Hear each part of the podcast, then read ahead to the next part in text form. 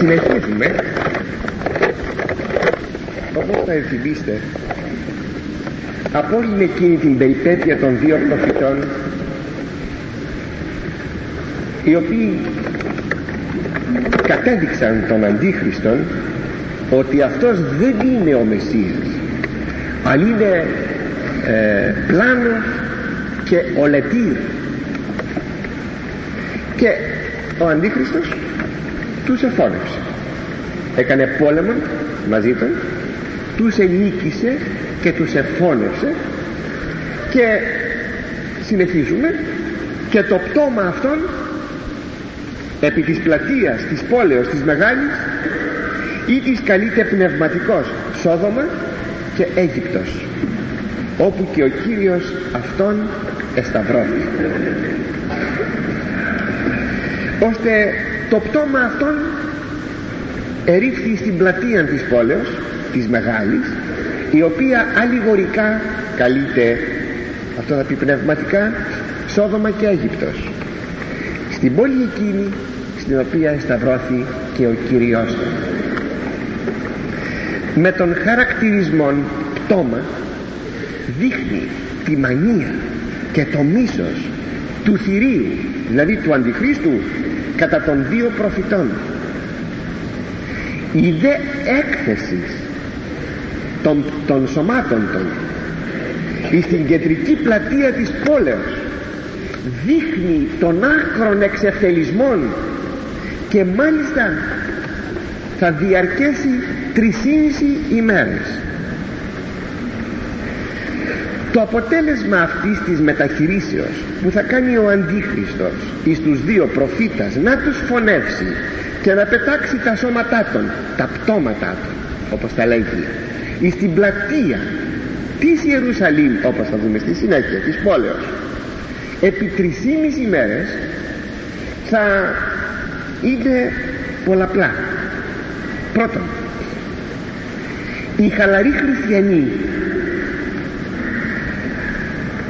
αυτοί που κατέχονται από την δηλία και είναι το φοβερότερο αμάρτημα αγαπητοί μου η δηλία. Σας το λέγω εκ προημίων θα αργήσουμε να φτάσουμε στο σημείο αυτό. Είναι στο τελευταίο κεφάλαιο της Αποκαλύψεως. Και θα αργήσουμε. Εγώ δεν βιάζομαι.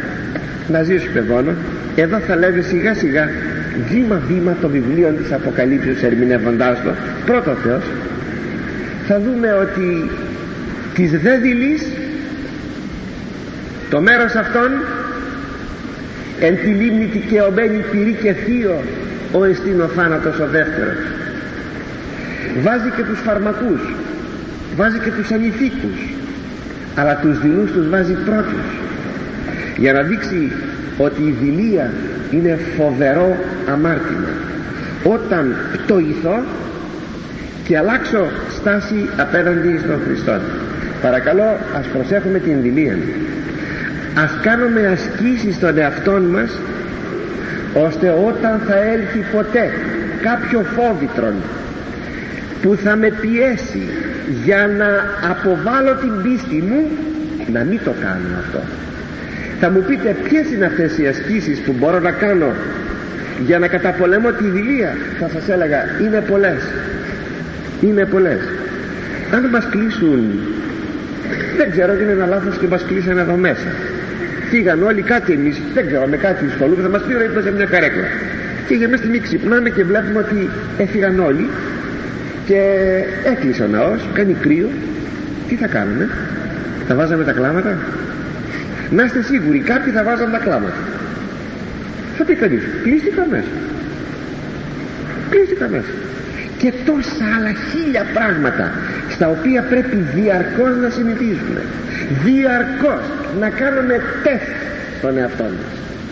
Μόνο και μόνο για να κατανικήσουμε οτιδήποτε θα στραφεί εναντίον μας και να μην πέσουμε στη δηλία και χάσουμε τα πάντα.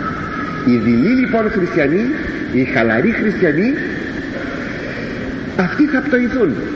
Όταν θα δουν τους δύο προφήτας να φωνεύονται και να πετιώνται τα πτώματά των και θα φτάσουν να αρνηθούν την πίστη των. Ξέρετε τι θα πούν; Θα πούν τελείωσε το παιχνίδι. Τελείωσε.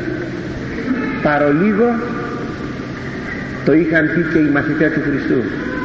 Το ενθυμίστε; Ο Θωμάς γιατί έφυγε; Ο Θωμάς έφυγε διότι είχε απογοητευτεί.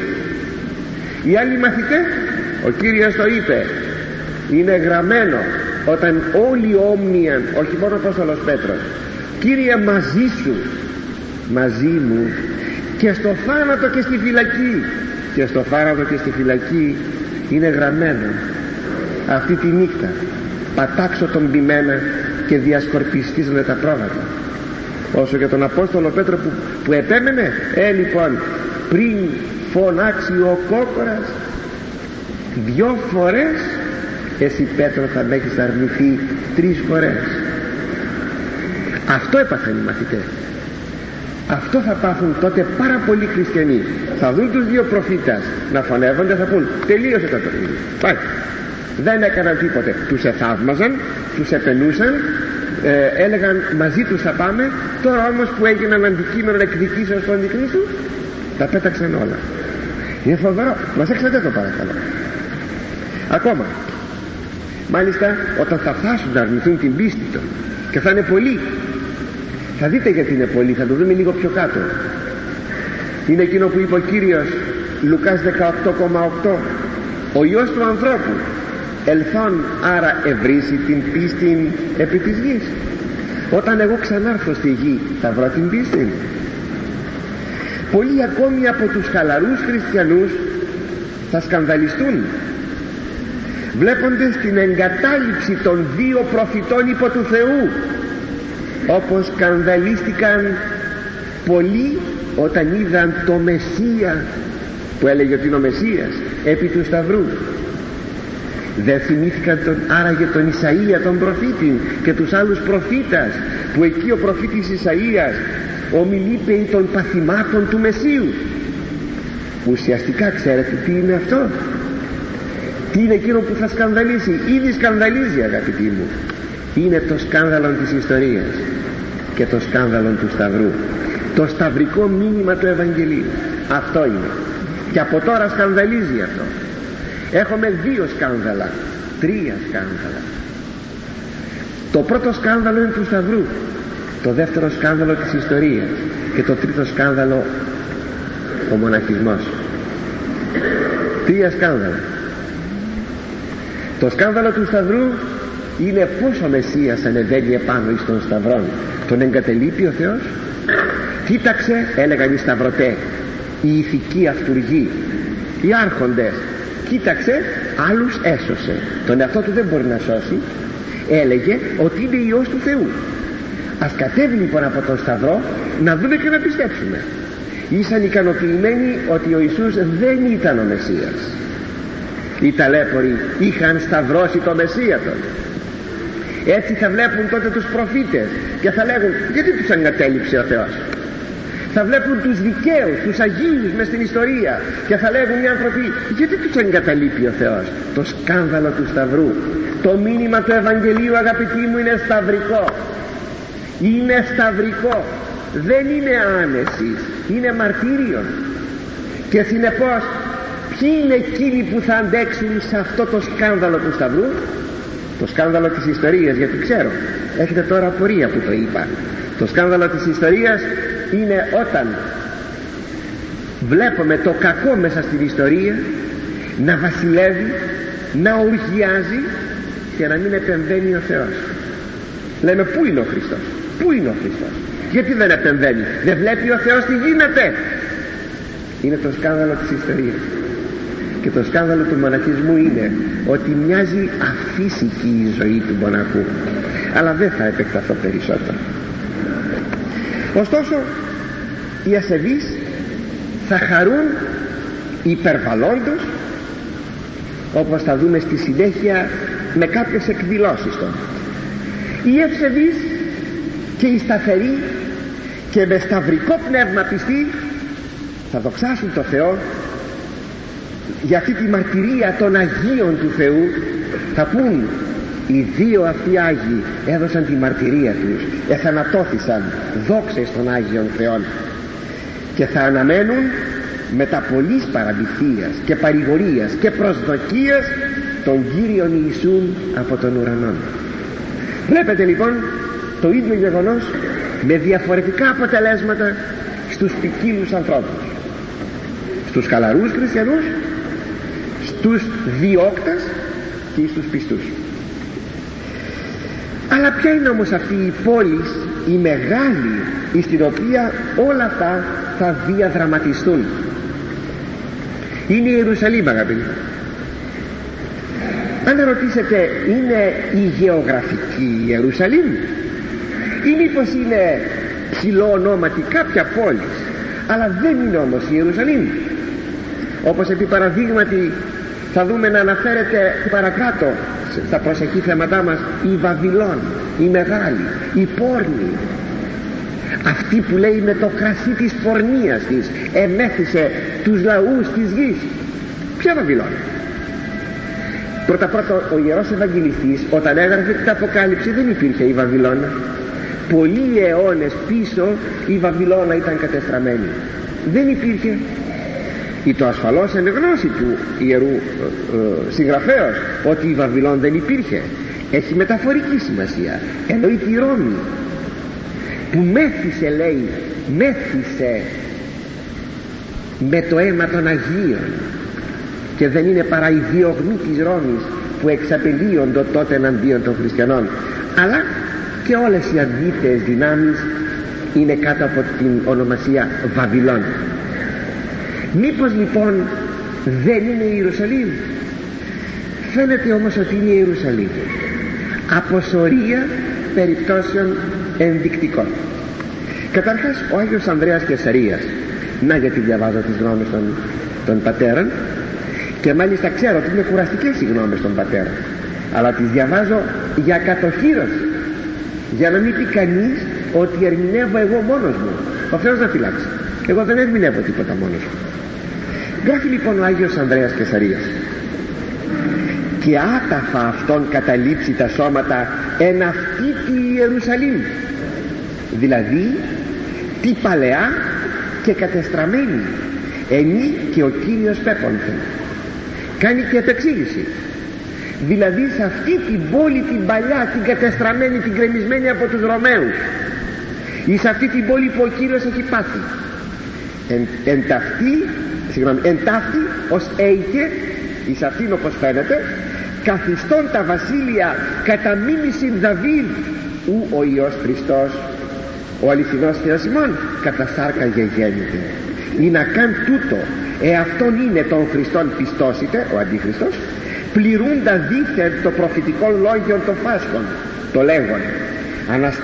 Αναστήσω την σκηνή Δαβίδ την τεπτοκίαν θα σηκώσω την σκηνή του Δαβίδ που έχει πέσει την πόλη δηλαδή. Και τα κατεστραμμένα αυτής ανοικοδομήσω. Όπερ πλανόμενοι Ιουδαίοι εις την εκείνου παρουσίαν εκλαμβάνωση. Θα εγκατασταθεί ο Αντίχριστος στα Ιεροσόλυμα διότι θα πει στους Εβραίους ότι εγώ έρχομαι να πληρώσω την προφητεία αναστήσω την σκηνή Δαβίδ την τεπτοκυΐαν και συνεπώς εγώ είμαι ο Μεσσίας. Πως θα το αποδείξει αυτό; Πού θα είναι ο Αντίχριστος στη Νέα Υόρκη ή στη Μελβούρνη; Στα Ιεροσόλυμα θα είναι. Οπότε βλέπουμε ότι πρόκειται περί της παλαιάς πόλης της ε, συγκεκριμένης αυτής της γεωγραφικής πόλεως. Δεν είναι μεταφορική ονομασία. Της πόλεως Ιερουσαλήμ. Σε αυτό δε ευωδώνουν και οι εξής θέσεις. Πρώτον η όλη σκηνοθεσία της οπτασίας με την καταμέτρηση του ναού ενθυμίστε από το περασμένο θέμα μας ε, είναι η πόλη στην οποία τώρα γίνεται όλο αυτό το θέατρο. Δεύτερον ο χαρακτηρισμός της πόλεως ως Σόδομα και Αίγυπτος. Έχει σημασία αγαπητοί μου του ότι είναι συγκεκριμένη η πόλη. Έχει σημασία διότι όταν αυτά τα βλέπουμε εμείς ακόμα δεν τα είδαμε. Θα τα δούμε. Όταν δούμε τι παραδείγματι να κτίζεται ο ναός τον οποίο θα κτίσει ο Αντίχριστος όπως λέει ο Άγιος Κύριλλος Ιεροσολύμων ποιο ναό λέει σε ποιο ναό θα μπει ο Αντίχριστος σε αυτόν που τώρα εδώ κάνουμε τις κατηχήσεις μας στον ναό της Αναστάσεως. Άπαγε λέγει ο Άγιος Κύριος Ιερουσαλήμ άπαγε στο ναό του Θεού Αντίχριστος ποτέ.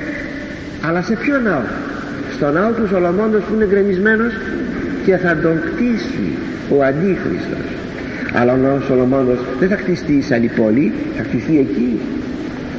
Όταν αυτά τα δούμε αυτά θα μας βοηθήσουν να κρίνουμε σαν σημάδια των καιρών.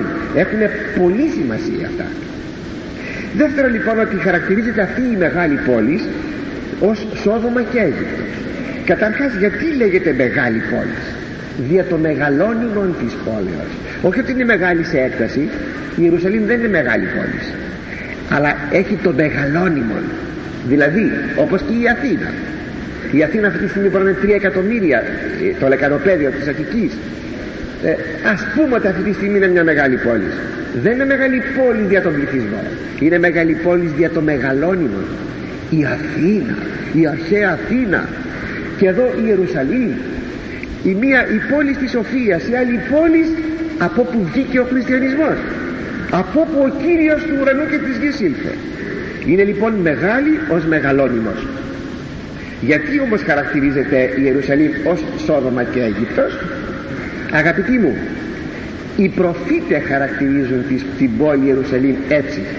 Επί παραδείγματι ο Ιερεμίας 23,14 λέγει και γεννήθησαν οι πάντες. Ποιοι; Οι Ιερουσαλημίτες ως Σόδομα. Και οι κατοικούντες αυτήν πια την Ιερουσαλήμ. Ως Γόμορα. Ώστε λοιπόν οι προφήτες χαρακτηρίζουν την πόλη Σόδομα και Γόμορα. Και όταν την χαρακτηρίζει εδώ ο Ιερός Ευαγγελιστής την Ιερουσαλήμ ως Σόδομα και μάλιστα λέγει πνευματικός δηλαδή αλληγορικός εννοεί την Ιερουσαλήμ και όχι άλλη πόλη.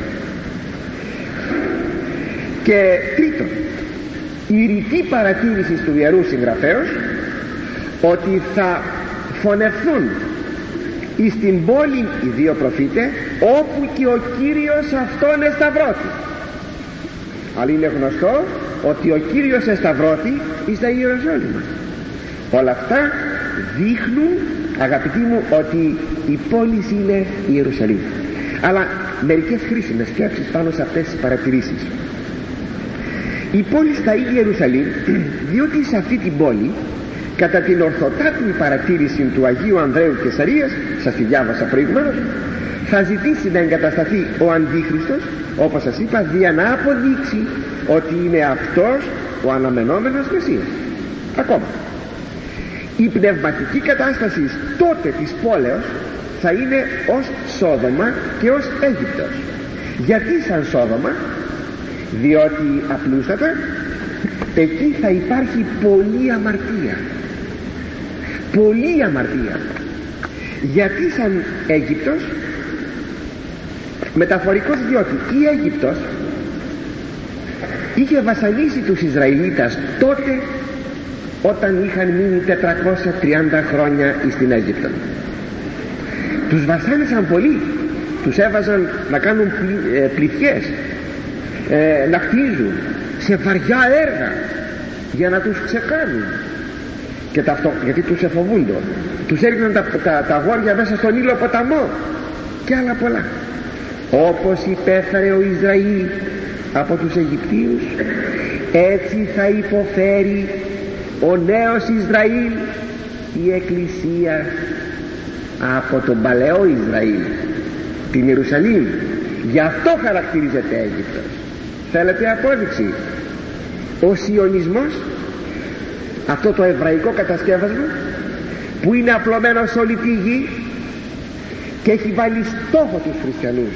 Σήμερα κρυφά αύριο φανερά θα στραφεί εναντίον της Εκκλησίας ο Σιωνισμός. Να γιατί χαρακτηρίζεται Αίγυπτος.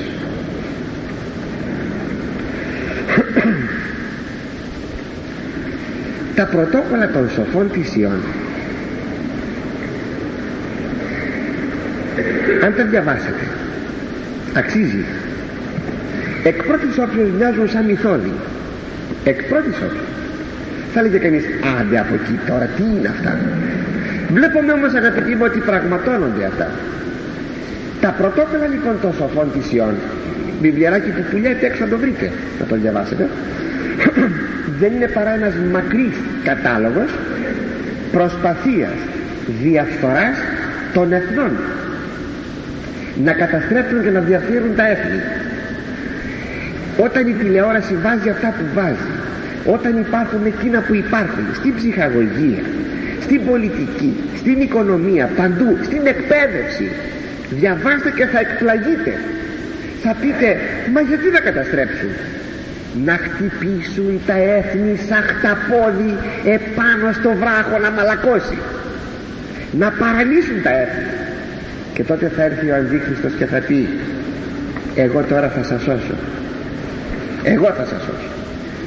Αφού πια αυτοί τα έθνη δεν θα μπορούν να αντιδράσουν σε τίποτε. Αντιθέτως θα ζητούν ένα κυβερνήτη που να κυβερνήσει σε όλη τη γη διότι η διαφθορά τους θα έχει φτάσει στο άκρο άωτο και σε αυτό θα έχουν δουλέψει οι σιωνιστές. Να γιατί χαρακτηρίζει θα το πω άλλη μια φορά η Ιερουσαλήμ Σόδομα και Αίγυπτο. Να διαφθείρει τον κόσμο και να επικρατήσει στον κόσμο Σόδομα να διαφθείρει Αίγυπτος να επικρατήσει. Αν προσέξει κανείς λίγο θα δει το γράμμα του κειμένου να του φωνάζει την πραγματικότητα. Και βλέπουσι εκ των λαών και φυλών και γλωσσών και εθνών το πτώμα αυτών ημέρας τρεις και ήμιση και τα πτώματα αυτών ου καθίουσι τεθήνε εις μνήμα. Και βλέπουν από τους λαούς τις φυλές και τις γλώσσες και τα έθνη. Το πτώμα των δύο προφητών. Τρισήμιση μέρες. Και δεν αφήνουν οι άρχοντες της πόλεως ο Αντίχριστος να ταφούν σε μνήμα. Η έκφραση λαών, φυλών, γλωσσών, εθνών προσφυλήσεις στον προφήτη που πολλές φορές την έχει την έκφραση αυτή δείχνει το παγκόσμιο του πράγματος. Δηλαδή δεν είναι τοπικό το θέμα σε σχέση με εκείνα που σας είπα πρώτης ομιλίας στην απορία. Η Αποκάλυψη αγαπητοί μου είναι ένα βιβλίο παγκόσμιο. Δεν είναι ελληνικό και βλέπουσι ποιοι βλέπουν από τις φυλές τους λαούς τις γλώσσες και τα έθνη. Δηλαδή παγκοσμίως βλέπουν. Πως βλέπουν αδιανόητο. Τώρα διανοητό. Το καταλαβαίνετε και μόνοι σας με την τηλεόραση. Αυτή η φράση μερικά χρόνια πίσω ή το αδιανόητη. Αδιανόητη αυτή η φράση και θα μπορούσε να ερμηνευτεί ποικιλό τρόπο. Αλλά βλέπετε κατά την ορθή παρατήρηση του Αγίου Ανδρέου Κεσαρίας κάθε πράγμα που θα έρχεται θα κατανοείτε. Αυτό το σημείο ήλθε πως θα βλέπουν οι λαοί και τα έθνη και οι γλώσσες; Δηλαδή πως είναι δυνατόν να, να ακούστε όχι θα διαβάσουν σε εφημερίδα. Θα βλέπουν θα βλέπουν τρισήμιση μέρες. Τα πτώματα των προφητών στην πλατεία της Ιερουσαλήμ. Θα βλέπουν με τα μάτια τους. Ε πως θα βλέπουν αφού είναι όλη γη πολύ μακριά από την Ιερουσαλήμ κάτι πως με την τηλεόραση. Είναι καταπληκτικό. Αλλά ακόμα εδώ εκφράζει και τα αισθήματα του κόσμου που θα βλέπουν όλοι αν επί παραδείγματα αγαπητοί μου υπάρχει ένα, ένα, μια ποδοσφαιρική συνάντηση και έχει πολύ ενδιαφέρον. Ε, πάρα πολύ ενδιαφέρον. Δεν μου λέτε ε, θα πήγαιναν όλοι στις τηλεοράσεις να ειδούν; Ασφαλώς ναι.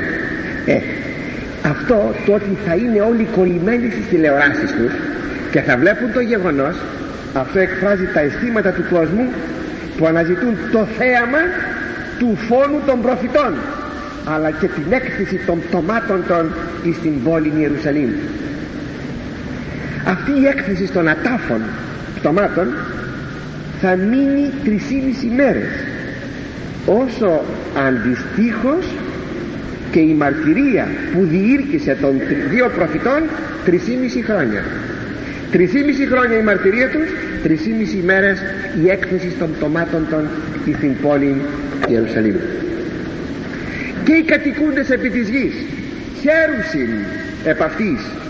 Και εφρανθίσονται και δώρα πέμψουσιν αλίης ότι ούτε οι δύο προφήτε ευασάνισαν τους κατοικούντας επί της γης. Όχι ρε κακία ο βάθος κακότητος. Όλοι οι κάτοικοι της γης διά της τηλεοράσεως όπως σας είπα θα ειδούν και θα χαρούν και θα εφρανθούν γιατί λέτε επειδή απειλάγησαν από το βασανιστικό κήρυγμα από το βασανιστικό κήρυγμα των δύο προφητών ώστε το κήρυγμα βασανίζει τις συνειδήσεις το ελεκτικό κήρυγμα βασανίζει τις, τις συνειδήσεις. Για παρατήρηση θα μπορούσαμε να κάνουμε εδώ. Ένας άθερος δεν έχει λόγους να ελεγχθεί. Ένας άπιστος γιατί να ελεγχθεί; Αφού δεν ελέγχεται ο άπιστος και ο άθεος τότε γιατί να βασανίζεται αφού δεν πιστεύει στην κόλαση. Αγαπητοί μου οι άθεοι δεν βασανίζονται εξαπολύουν όμως αυτοί τον διωγμό εναντίον των χριστιανών. Γιατί; Γιατί απλούστατα δεν υπάρχει απόλυτος άθεος δεν υπάρχει απόλυτος άθεος ο άνθρωπος είναι κατασκευασμένος να πιστεύει. Μας έκανε ο Θεός για τον εαυτό του. Είναι μια έφεσης του αντιτύπου της ελληνικής εικόνας του Θεού του αντιτύπου προς το πρωτότυπο. Αυτό δεν ξεριζώνεται. Αυτό είναι μέσα στην κατασκευή μας. Μέσα σε αυτή τη, τη, τη, την υφή μας. Έτσι εκείνος που διακηρύσει ότι είναι άθεος στην πραγματικότητα στο υποσυνείδητό του διατηρεί έναν φόβο. Και όταν βλέπει ότι απειλάγει από τον φόβο αυτόν χέρι και, και ασκεί των διωγμών ακριβώς για να απαλλαγεί από τον φόβο. Αυτή είναι η ψυχολογία του αθέου ανθρώπου. Είναι λοιπόν πολύ χαρακτηριστική παρατήρηση ότι οι κάτοικοι της γης θα ανταλλάξουν δώρα θα ανταλλάξουν δώρα μεταξύ τους σιγά σιγά αρχίζει να καταλαβαίνει. Αρχίζω λοιπόν να αποκτώ αυτή την εμπειρία ότι ο άθεος ο άθεος δεν δίδει εσκατολογική διάσταση στην ιστορία. Η ιστορία υπήρχε και θα υπάρχει πάντοτε. Δεν υπάρχει τέλος του κόσμου τέλος της δημιουργίας δια των άθεων αυτό είναι το πρώτο λάθος του αθέου. Και το δεύτερο λάθος η πραγματικότητα της Αναστάσεως των νεκρών εάν μου πείτε να το πιστεύουν μα και το πρώτο δεν πιστεύουν. Αλλά είναι τα δυο τεράστια λάθη τους. Πάντως όλες οι ενέργειες των αθέων κινούνται με προοπτική τη διαγραφή αυτών των δυο. Η Ανάστασης για αυτούς όταν θα γίνει θα είναι η μεγαλύτερα έκπληξη γι' αυτό εξεπλάγησαν όταν όταν που τι όταν, όταν στην τηλεόραση πάλι αγαπητοί μου θα ειδούν τους δύο προφήτας να αναστήνονται. Διότι ενώ θα τους βλέπουν στην τηλεόραση πεθαμένους, πεταμένους εκεί ξαφνικά διότι ο Θεός θα έχει έτσι προνοήσει να είναι κολλημένα τα μάτια τους στην τηλεόραση για να το δουν.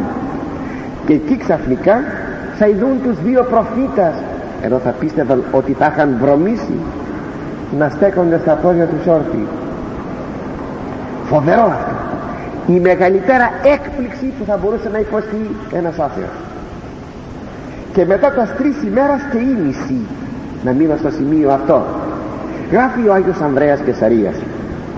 Εις αρίθμους ημέρας της έτεση της αυτών προφητείας φυσίν νεκροθέντες πάλι αναστήσονται τρισήμιση μέρες εις άριθμες με τα τρισήμιση χρόνια που είχαν κηρύξει και αφού νεκρώθηκαν πάλι θα αναστηθούν. Αυτές οι 3,5 μέρες των προφητών που έμειναν νεκροί είναι περίπου ο χρόνος της Αναστάσεως του Χριστού. Πνεύμα ζωής εκ του Θεού εισήλθεν εις αυτούς και έστησαν επί τους πόδας αυτών. Όλη η φρασιολογία μας ενθυμίζει το γνωστό όραμα του προφήτου Ιεζεκίλ αυτό που ακούμε τη Μεγάλη Παρασκευή το βράδυ που είναι στον όρθρο του Μεγάλου Σαββάτου η προφητεία που λέγει και προφήτευσα καθότι είναι τόμοι και εισήλθεν εις αυτούς τα κόκαλα που ήσαν σκορπισμένα στην πεδιάδα και εισήλθεν εις αυτούς το πνεύμα και έζησαν και έστησαν επί των ποδών αυτών. Προσέξτε εδώ μια ερμηνευτική μια ερμηνευτική παρατήρηση για να σας βοηθήσω αγαπητοί μου να καταλαβαίνετε την Αγία Γραφή όσο είναι δυνατόν. Οι προφητείες σας έλεγα την περασμένη φορά των προφητών της Παλαιάς Διαθήκης δεν έχουν εξαντληθεί του ότι η φρασιολογία του Ιερού Ευαγγελιστού είναι παρμένη από τον Ιεζεκίλ σαν να μας λέγει το κλειδί μου αναγνώστε το κρατώ στην τσέπη μου μόνο προσέξτε να το βρείτε. Εκεί ο Ιεζεκίλ λέει το εξής. Είδες άνθρωπε ή ανθρώπου είδες πως εστάθηκαν και σηκώθηκαν τα κόκαλα αυτά τα γεγυμνωμένα. Όρθιοι άνδρες έτοιμοι με νεύρα, με σάρκα, με οστά κλπ. ε, με σάρκα κλπ είδες έτσι θα σας βγάλω από τα μνήματα και θα σας φέρω εις την γη της Επαγγελίας. Οι Εβραίοι πως ερμηνεύουν; Οι, ερμηνε... οι Εβραίοι ερμηνεύουν αλληγορικά και λένε η επιστροφή των Εβραίων που θα είναι ένα είδος Αναστάσεως που θα γυρίσουν πίσω στην πατρίδα των την Παλαιστίνη αγαπητοί μου ο Θεός χρησιμοποιεί την ιστορία για να εξυπηρετήσει οπωσδήποτε ιστορικά σημεία. Δεν μένει ποτέ ο Θεός στην ιστορία. Οι, οι προφητείες έχουν τυπολογικών χαρακτήρα. Προσέξτε να το επαναλάβω.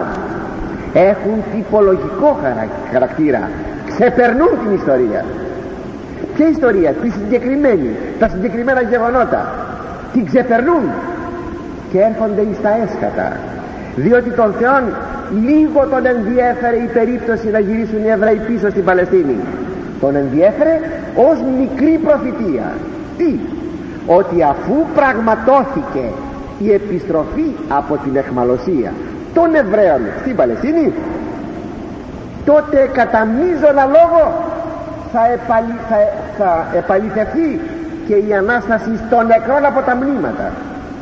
Γι' αυτό ο Χριστός είπε μην απορείτε μην θαυμάζετε ότι έρχεται ώρα που θα ακούσουν οι νεκροί στους τάφους την φωνή του Ιού του ανθρώπου και οι εν της μνημής αυτοί που είναι στα μνήματα θα σηκωθούν και θα αναστηθούν. Ώστε εκείνο το όραμα του Ιεζεκίλ ιστορικά αναφέρεται στον Ισραήλ. Στην πραγματικότητα όμως στο βάθος στο φόντο της μεγάλης προφητείας αναφέρεται στην Ανάσταση των νεκρών. Ορθότατα λοιπόν η Εκκλησία μας το τοποθέτησε στον όρθρο του Μεγάλου τοποθέτησε την, την προφητεία να πει στον όρθρο του Μεγάλου Σαββάτου. Και το κλειδί είναι εδώ. Η ίδια φρασιολογία που χρησιμοποιεί από εκεί ο Ιερός Ευαγγελιστής. Παρακαλώ αυτά που ακούτε σας παρηγορούν. Αυτή είναι η παρηγορία των πιστών. Η Ανάσταση των νεκρών η Ανάσταση των νεκρών σας παρηγορούν. Ειλικρινά σας λέγω αν σας αφήνουν αυτά χωρίς να έχετε μέσα σας μια, ένα τράνταγμα τότε θα σας έλεγα ότι μη κάθεστε να ακούτε πια τίποτα. Μη κάθεστε. Ο σκοπός αυτόν είναι μέσα μας να γεννηθεί η έκπληξη και η παρηγορία. Αυτή η αίσθηση ότι έχουμε μπροστά μας την Ανάσταση των νεκρών. Ωστόσο του ότι αναισθήθησαν οι δύο προφήτες είναι η απάντηση εις αυτόν τον άνισον αγώνα του Αντιχρίστου εναντίον των δύο προφητών. Εδώ θα μπορούσαν οι τότε πιστοί να πούν πράγματι ο Χριστός είναι η ζωή και η Ανάσταση. Αληθινός ο Χριστός όλα αυτά όμως το ότι θα αναστηθούν οι δύο προφήτες θα αποτελούν μια θαυμασία ζωντανή εποπτική εικόνα ενώπιον πιστών και απίστων. Διότι και οι πιστοί θα βλέπουν στην τηλεόραση. Και οι άπιστοι θα βλέπουν στην τηλεόραση. Και θα είναι η Ανάσταση των νεκρών που ύστερα από λίγο θα συμβεί σε όλους τους ανθρώπους. Όσοι θα έχουν πεθάνει ή από αιώνος νεκροί θα αναστηθούν. Αλλά είναι πολύ ρεαλιστική αυτή η φράση του Ιερού Ευαγγελιστού που λέγει και έστησαν επί τους πόδας αυτών στάθηκαν επάνω στα πόδια τους ξέρουμε την αλληγορική ερμηνεία. Θα μιλήσω με τη γλώσσα του Μεγάλου Βασιλείου στην εξαήμερο. Ξέρουμε την αλληγορική ερμηνεία αλλά δεν σηκώνει αλληγορική ερμηνεία. Όταν αγαπητοί μου γράφει κι άλλοτε σας το είπα πρόσφατα μάλιστα. Γράφει η Παλαιά Διαθήκη ότι ου έστησαν οι πόδες του Θεού του Κυρίου. Ου εκεί που έστησαν. Στάθηκαν τα πόδια. Ποια πόδια; Ναι προϋποθέτει την, την, την ενανθρώπιση. Ρεαλισμός ρεαλισμός. Εκεί που στάθηκαν τα πόδια του Θεού. Ε και εδώ λέγει στάθηκαν οι προφήτες στα πόδια τους. Αυτό θα πει Ανάσταση αυτό θα πει Ανάσταση. Στέκομαι στα πόδια μου. Για αυτό το λόγο ε, υπάρχει και κανόν που την Κυριακή δεν γονατίζουμε και δεν κάνουμε μετάνοιες για να εκφράσουμε την Ανάσταση των νεκρών κατά ρεαλιστικών τρόπων και όχι αλληγορικών. Και φόβος μέγας επέπεσε επί τους θεωρούντας αυτούς έπεσε φόβος και τρόμος σε εκείνους που τους έβλεπαν επί τους θεωρούντας. Βλέπετε διαρκώς του θεωρούντας αυτοί που βλέπουνε όλο η τηλεόραση μπροστά μένει. Τώρα δουλεύει η τηλεόραση. Δουλεύει η τηλεόραση. Και τότε θα πέσει μεγάλος φόβος απάνω τους. Βέβαια ο άνθρωπος αγαπητοί μου φοβάται για ό,τι φυσικό μπορεί να τον τρομάξει. Αν αυτή τη στιγμή σπάζει ένα τζάμι γίνεται μία έκρηξη βέβαια μέσα θα, τρομα, θα τρομάξουμε. Αλλά μπορεί όμως να ξεπεράσει ο άνθρωπος των φυσικών φόβων. Εκείνο που δεν μπορεί να ξεπεράσει είναι ο υπερφυσικός φόβος. Αυτός ο υπερφυσικός φόβος κυριολεκτικά παραλύει τον άνθρωπο. Ένα μικρό παράδειγμα. Πηγαίνετε σε μια κηδεία ακολουθεί, ε, ακολουθούν οι συγγενείς, οι φίλοι, όλοι οι γείτονες και τα λοιπά, κόσμος πολλής, το φέρετρο μπροστά και πηγαίνουμε για το νεκροταφείο. Εκεί στο νεκροταφείο μαζευτήκαμε γύρω από τον τάφο να γίνει ταφή. Ε, βγάζουν το καπάκι δια έναν τελευταίο ανασπασμό κάπως έτσι. Και εκεί ξαφνικά βλέπουμε τον νεκρό να σηκώνεται όρθιος. Πεςτε μου σας παρακαλώ, τι θα κάνει ο κόσμος. Θα το πω έτσι απλό ελληνικά. Όπου φύγει, φύγει. Γιατί, τι φοβήθηκαν; Προσέξτε με, τι φοβήθηκαν; Φοβήθηκαν τον πεθαμένο, έπρεπε να χαρούν. Ο πεθαμένος αναζήθηκε. Τι φοβήθηκαν; Α, δεν φοβήθηκαν τον πεθαμένο. Φοβήθηκαν την επαφή τους με το υπερφυσικό στοιχείο. Αυτό τρομάζει. Το υπερφυσικό στοιχείο τρομάζει μπορεί αγαπητοί μου να μπει ένας κλέφτης μέσα στο σπίτι ένας ληστής ένας ληστής και να, να ξεπεράσετε τον φόβο. Να πάρετε το όπλο σας, το μαχαίρι σας, δεν ξέρω τι. Όταν εμφανιστεί ο διάβολος μέσα στο δωματιό σας τι θα κάνετε θα πέσετε ξερίκα αυτός είναι ο υπερφυσικός φόβος. Ε, έπεσε φόβος όλη τη γη όταν είδαν τους δύο προφήτας να στέκονται επάνω στα πόδια και ήκουσαν φωνή μεγάλη εκ του ουρανού λέγουσαν λέγουσαν αυτής ανάβητε όδε και ανέβησαν εις τον ουρανόν εν την εφέλη και θεώρησαν αυτούς οι εχθροί αυτών. Άκουσα φωνή να λέγει από τον ουρανό είναι η φωνή του Χριστού να τους καλεί τους δύο μάρτυρας και να τους λέει ανάβητε όδε ανεβείτε εδώ στον ουρανό αυτό το ανάβητε όδε ανεβείτε εδώ είναι η λύση του μεγάλου δράματος της γης. Ποτέ οι άφηστοι σας το είπα προηγουμένως και οι άθεοι δεν θα μπορούσαν να διανοηθούν σαν λύση του δράματος της γης τον ουρανό. Όπως ποτέ δεν θα μπορούσε να διανοηθεί ο βασιλιάς της Κρήτης ο Μήνος ότι ο εχμάλωτος του Δέδαλος και ο γιος του ο Ίκαρος θα φεύγαν από το λαβύρινθο με φτερά. Είναι η κάθετος διάστασης που σώζει. Αφού η οριζοντία διάστασης είναι αδύνατον να λυτρώσει τον άνθρωπο.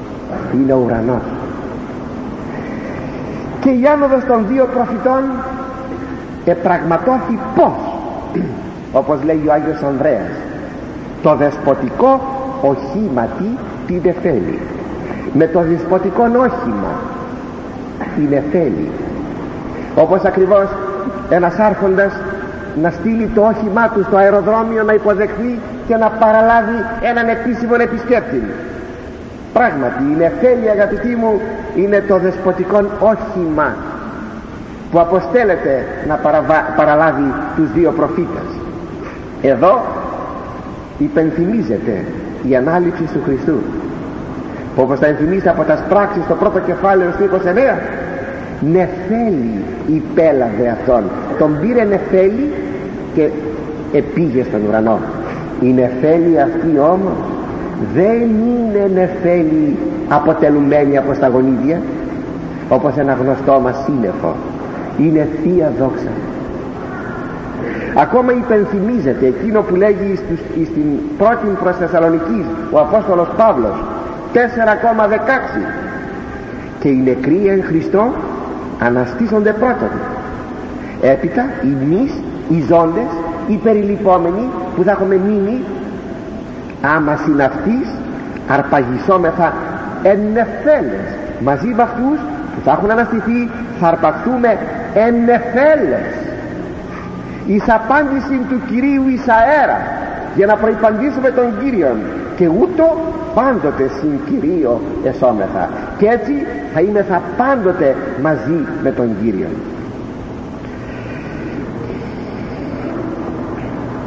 πολλοί χριστιανοί που σήμερα απιστούν όπως οι χριστιανοί απιστούν στην Ανάσταση των νεκρών αφού απιστούν στην Ανάσταση του Χριστού σου λέει Χριστός Ανέστη έχει κόκκινα αυγά.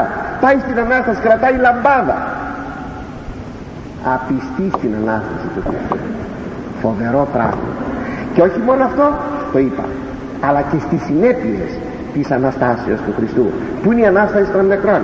Εκείνο που λέει ο Απόστολος Παύλος εάν οι νεκροί δεν αναστήνονται τότε ούτε ο Χριστός ανεστήθη. Τότε ματέα η πίστη ημών μάταιο και το κήρυγμα ημών τι κάνουμε, τι είναι ο χριστιανισμός εάν δεν είναι η Ανάσταση των νεκρών; Πολλοί λοιπόν πιστοί μάλλον χριστιανοί άπιστοι που δεν θα πιστεύουν στην Ανάσταση και στην Ανάληψη του Χριστού και δυνάμει αυτών στην Ανάσταση και Ανάληψη των νεκρών θα έχουν μια τελευταία μαρτυρία βλέποντας την Ανάσταση των δύο προφητών.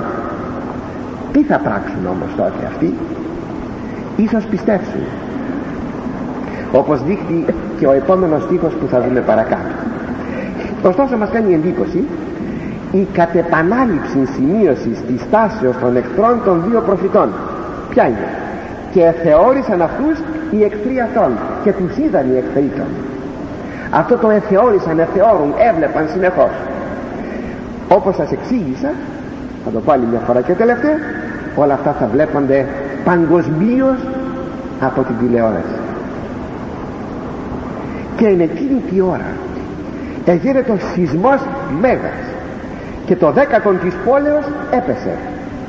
Και απεκτάνθησαν εν το σεισμό ονόματα ανθρώπων χιλιάδες επτά. Και οι λοιποί έμφοβοι εγένοντο και έδωκαν δόξα το Θεό του ουρανού. Κατά τον χρόνο της Αναστάσεως των δύο προφητών, των δύο προφητών και ανερχομένων στον ουρανό η στη γη θα επισυμβαίνει μέγα σεισμός. Ο σεισμός αυτός θα είναι φαίνεται στην, μόνον στην πόλη Ιερουσαλήμ. Επ' αυτού γράφει ο Άγιος Ανδρέας Κεσαρίας. Ίσως και αισθητός τότε ταύτα γεννήσετε ίσως να είναι πραγματικός σεισμός. Αληθινός σεισμός. Όχι δηλαδή κατά μεταφορά πάντως βλέπουμε αγαπητοί μου εδώ κάτι καταπληκτικό. Προσέξτε και θα δείτε κατά πόσο μπορούμε να παίρνουμε μερικά πράγματα. Αισθητά ή αλληγορικά. Οι δύο προφήτε πέθαναν, ανεστήθησαν και γίνεται σεισμός. Ο Χριστός όταν παρέδεκε το πνεύμα ώρα 3 το μεσημέρι επί του Σταυρού έγινε σεισμός μέγας. Και όταν ανεστήθη έγινε πάλι σεισμός μέγας μόνο που ήταν τοπικός. Και ο σεισμός αυτός ήταν από την παρουσία του αγγέλου. Δεν ήταν σεισμός δεν ήταν ο εγγέλαδος. Ήταν ο άγγελος που κατέβηκε και πέταξε την πέτρα και έγινε ο σεισμός για να τρομάξουν οι στρατιώτες να γίνουν κίτρινοι σαν το φλουρί είπαμε. Η επαφή με την μεταφυσική την υπερφυσική πραγματικότητα. Και να το βάλουν στα πόδια οι στρατιώτες και να αναγγείλουν την Ανάσταση του Χριστού σεισμός λοιπόν έγινε και με τον θάνατο και με την Ανάσταση του Χριστού. Σεισμός τώρα γίνεται με την Ανάσταση των δύο προφητών. Να γιατί πιθανώς είναι να είναι αισθητός ο σεισμός αυτός.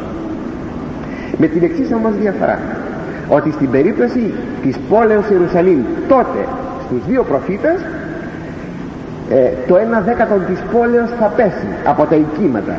Θα γκρεμιστούν ενώ στην εποχή του Χριστού δεν εγκρεμίσει τίποτα. Και θα σκοτωθούν 7.000 άνθρωποι. Τώρα το ένα δέκατο και το 7.000 εάν αυτά δεν είναι πραγματική αριθμή αλλά συμβολική αυτό ίσως.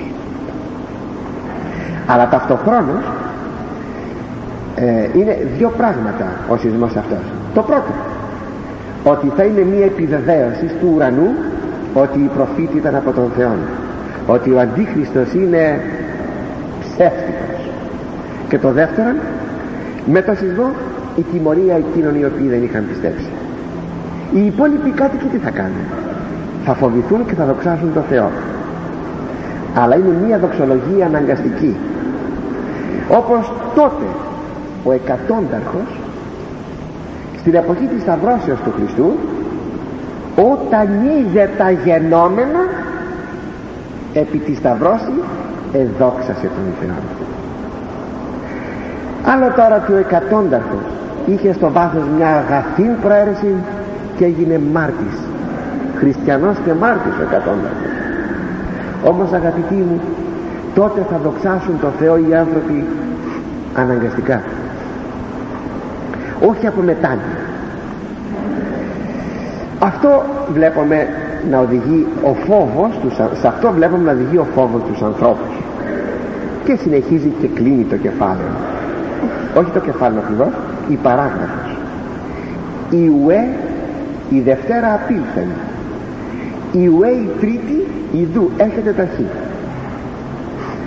βέβαια ο χρόνος που κάνουμε την ανάλυση είναι βραδύς. Γι' αυτό δεν θα ενθυμίστε ίσως ότι όταν εσάλπισε ο πέμπτος, έκτος και έβδομος άγγελος αυτά χαρακτηρίστηκαν όχι μόνο απλώς αλπίσματα πληγές αλλά και τρεις ουές τρεις ουές συγγνώμη. Στον πέμπτο άγγελο η μία ουέ στον έκτον άγγελο η δευτέρα ουέ και στο τρίτον, στον τρίτον άγγελο η τρίτη ουέ. Η πρώτη ουέ πέρασε και επειδή βράδυνε πολύ η ανάλυση στην δευτέρα ουέ επειδή ταυτοχρόνως μεσολάβησαν όχι μόνο οι ακρίβειες της Αβίσου αλλά και τα δύο διαψάλματα τώρα αγαπητοί μου λίγη η δευτέρα ουέ και μένουμε στην τρίτη ουέ στο τρίτο αλίμονο που θα γίνει με το σάλπισμα του εβδόμου αγγέλου. Με τη διαφορά όμως ότι ενώ βρισκόμεθα τώρα στο ενδέκατο κεφάλαιο ουσιαστικά η πληγή αρχίζει από το 13ο κεφάλαιο. Μεσολαβούν σπουδαία θέματα που αποτελούν το κέντρο της, του βιβλίου της Αποκαλύψεως. Μην λείψει κανείς. Μεσολαβούν η γυναίκα με το πεδίο που την κυνηγάει ο δράκον από πίσω. Η πάλι του Αρχαγγέλου Μιχαήλ με τον δράκοντα στον ουρανό ο υπουράνιος αντίλαλος του θριάμβου των ουρανών η δίωξη της γυναικός υπό του δράκοντος αφού το παιδί της ηρπάγει στον ουρανό και αυτή κατέφυγε στην έρημον και η εμφάνιση του θηρίου που έρχεται από την θάλασσα στο 13ο κεφάλαιο που είναι ο Αντίχριστος. Βρισκόμεθα λοιπόν αγαπητοί όπως βλέπετε εις τον πυρήνα εις το κεντρικό μέρος πλέον του βιβλίου της Αποκαλύψεως. Αλλά πρώτα ο Θεός θα συνεχίσουμε την ερχομένη Κυριακή